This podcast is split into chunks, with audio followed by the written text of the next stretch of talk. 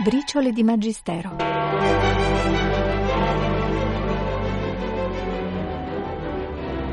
Si dice Anagni e si torna automaticamente indietro di almeno sette secoli.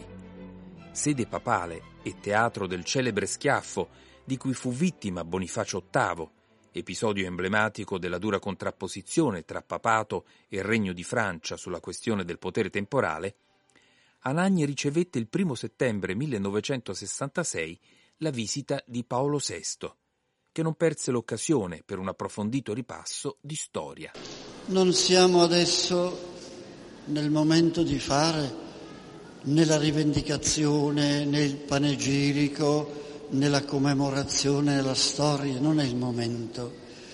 Ma però non possiamo anche in questa brevissima visita non cogliere un aspetto, quello più caratteristico di questo pontefice, quello che più gli ha meritato l'avversione dei suoi contemporanei, di quelli che sono avvenuti. Nessun papa, forse, è stato tanto avversato e tanto calunniato come Papa Bonifacio.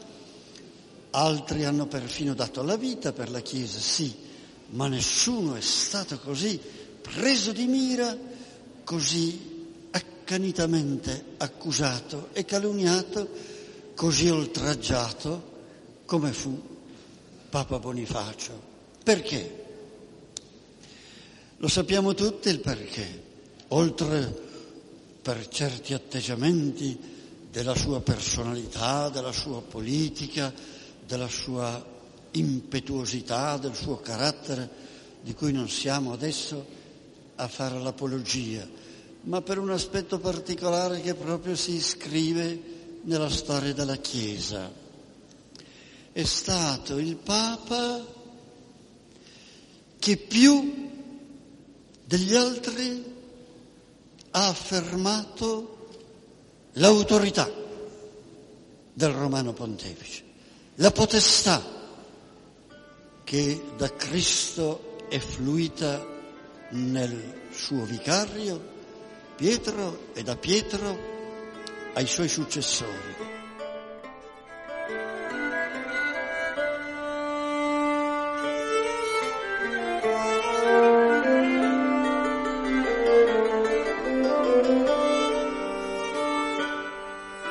Chi è in carcere ha tempo e modo di pensare, di riflettere a lungo. Un incoraggiamento in tal senso viene dal radiomessaggio di Papa Pacelli del trenta dicembre millenovecentocinquantuno.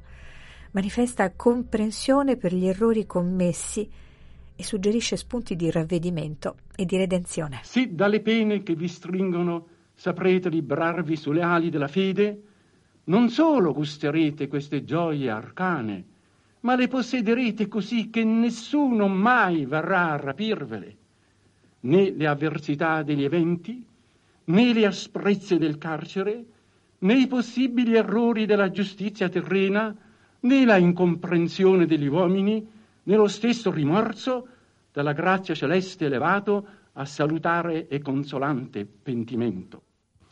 Quantunque si fosse operato in voi quasi un mistero di iniquità, noi, consapevoli come siamo della fragilità e della debolezza incommensurabile che spesso fiacca a morte l'animo umano, comprendiamo il triste dramma che può avervi sorpresi e coinvolti per un concorso sventurato di circostanze, non sempre interamente imputabili al vostro libero volere, anche se le leggi umane, per la loro naturale insufficienza, non possono tener conto di tutte le attenuanti che diminuiscono le responsabilità, né tantomeno valgono a indulgere a tutte le debolezze. A voi però spetta di far sì che si attui nel segreto dell'animo vostro un fulgore di redenzione, analogo a quello operato da Gesù, allorché Innocentissimo venne a prendere su di sé le nostre colpe. Quand elle me prend dans ses bras, elle me parle toi, je vois la vie en rose.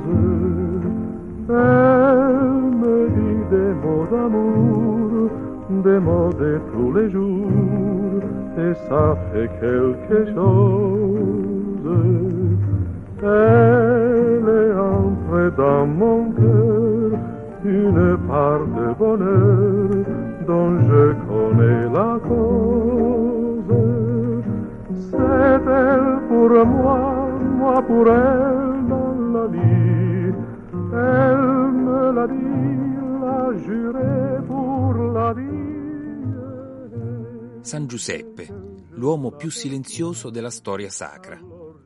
Di lui non è riportata neppure una parola. Era naturale che una figura così discreta attirasse più volte l'attenzione del Papa, che fu battezzato col suo nome. Benedetto sedicesimo immagina la quotidianità tranquilla nella falegnameria di Nazareth, dove Gesù apprese preghiera e lavoro. Il Vangelo, come sappiamo, non ha conservato alcuna parola di Giuseppe. La sua è una presenza silenziosa, ma fedele, costante, operosa. Possiamo immaginare che anche lui, come la sua sposa, e in intima consonanza con lei, abbia vissuto gli anni dell'infanzia e dell'adolescenza di Gesù, gustando, per così dire, la sua presenza nella loro famiglia. Giuseppe ha compiuto pienamente il suo ruolo paterno sotto ogni aspetto. Sicuramente ha educato Gesù alla preghiera insieme con Maria. Lui in particolare lo avrà portato con sé alla sinagoga, nei riti del sabato, come pure a Gerusalemme per le grandi feste del popolo di Israele. Giuseppe, secondo la tradizione ebraica, avrà guidato la preghiera domestica, sia nella quotidianità, al mattino, alla sera, ai pasti, sia nelle principali ricorrenze religiose. Così nel ritmo delle giornate trascorse a Nazareth, tra la semplice casa e il laboratorio di Giuseppe, Gesù ha imparato ad alternare preghiera e lavoro e ad offrire a Dio anche la fatica per guadagnare il pane necessario alla famiglia. Udienza generale del ventotto dicembre duemilaundici.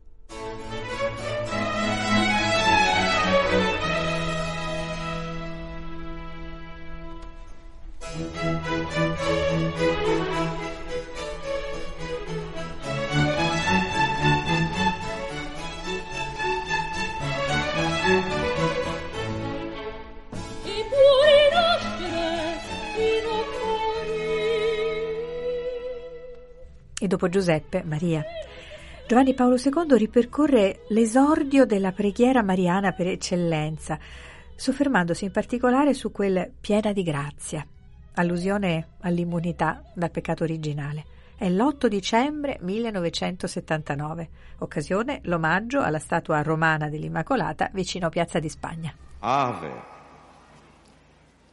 oggi veniamo a salutare te, Maria, che sei stata eletta ad essere madre del Verbo Eterno.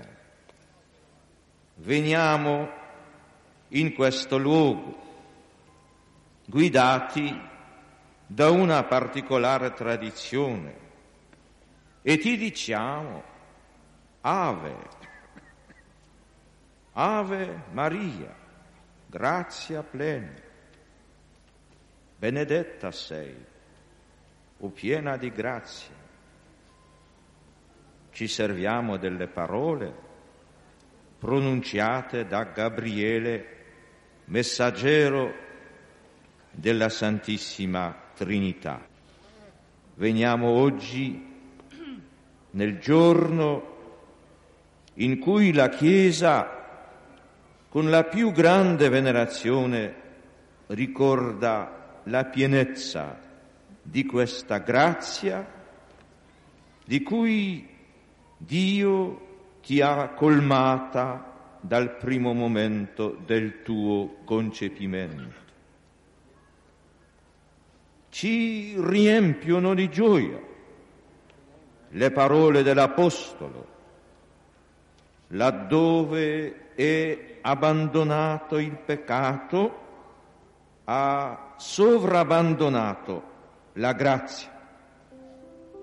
Siamo lieti di questa particolare abbondanza della grazia divina in te, che porta il nome Immacolata Concezione.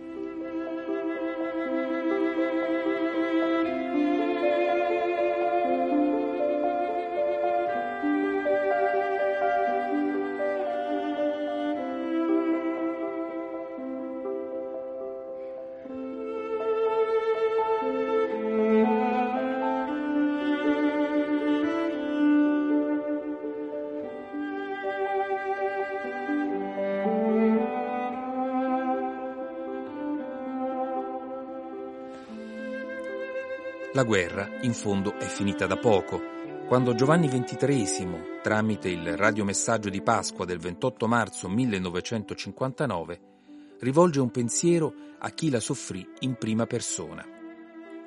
E la prosecuzione della guerra, sotto altra forma, in fondo era ancora attuale nel paese che lo aveva visto primo visitatore apostolico. Occasione per rivolgere un pensiero grato a tutto il popolo bulgaro. Preghiamo per coloro che tuttora soffrono per le conseguenze della passata guerra, a quattordici anni dalla sua conclusione. E in speciale modo preghiamo per quei venerabili fratelli e figli, fra tutti a noi carissimi, che privi della famiglia, della patria, della libertà stessa, sono vivente e dolorosa testimonianza dei mali che colpiscono l'umanità, per la mancanza della vera pace e dei suoi frutti genuini. E chi non vorrà comprenderci e perdonarci, se elevati per disposizione singolare di provvidenza all'abbraccio pastorale e paterno di tutte le nazioni della terra, egualmente chiamate ed educate lungo i secoli alla fede ed alla grazia di Gesù Salvatore, il nostro cuore non sa trattenere un palpito di più ardente tenerezza per i figli di un popolo forte e buono che incontrammo lungo il nostro cammino e con cui dividemmo la vita degli anni nostri più vigorosi, dal millenovecentoventicinque al millenovecentotrentaquattro, al di là e al di qua del Gran Balcano, in un esercizio di ministero spirituale ispirato a scambievole sentimento di rispetto e di cristiana fraternità. Amiamo ricordare con sempre viva affezione quella brava gente laboriosa, onesta e sincera, la loro bella capitale Sofia, che ci riconduce all'antica Sardica dei primi secoli cristiani e alle epoche nobili e gloriose della loro storia.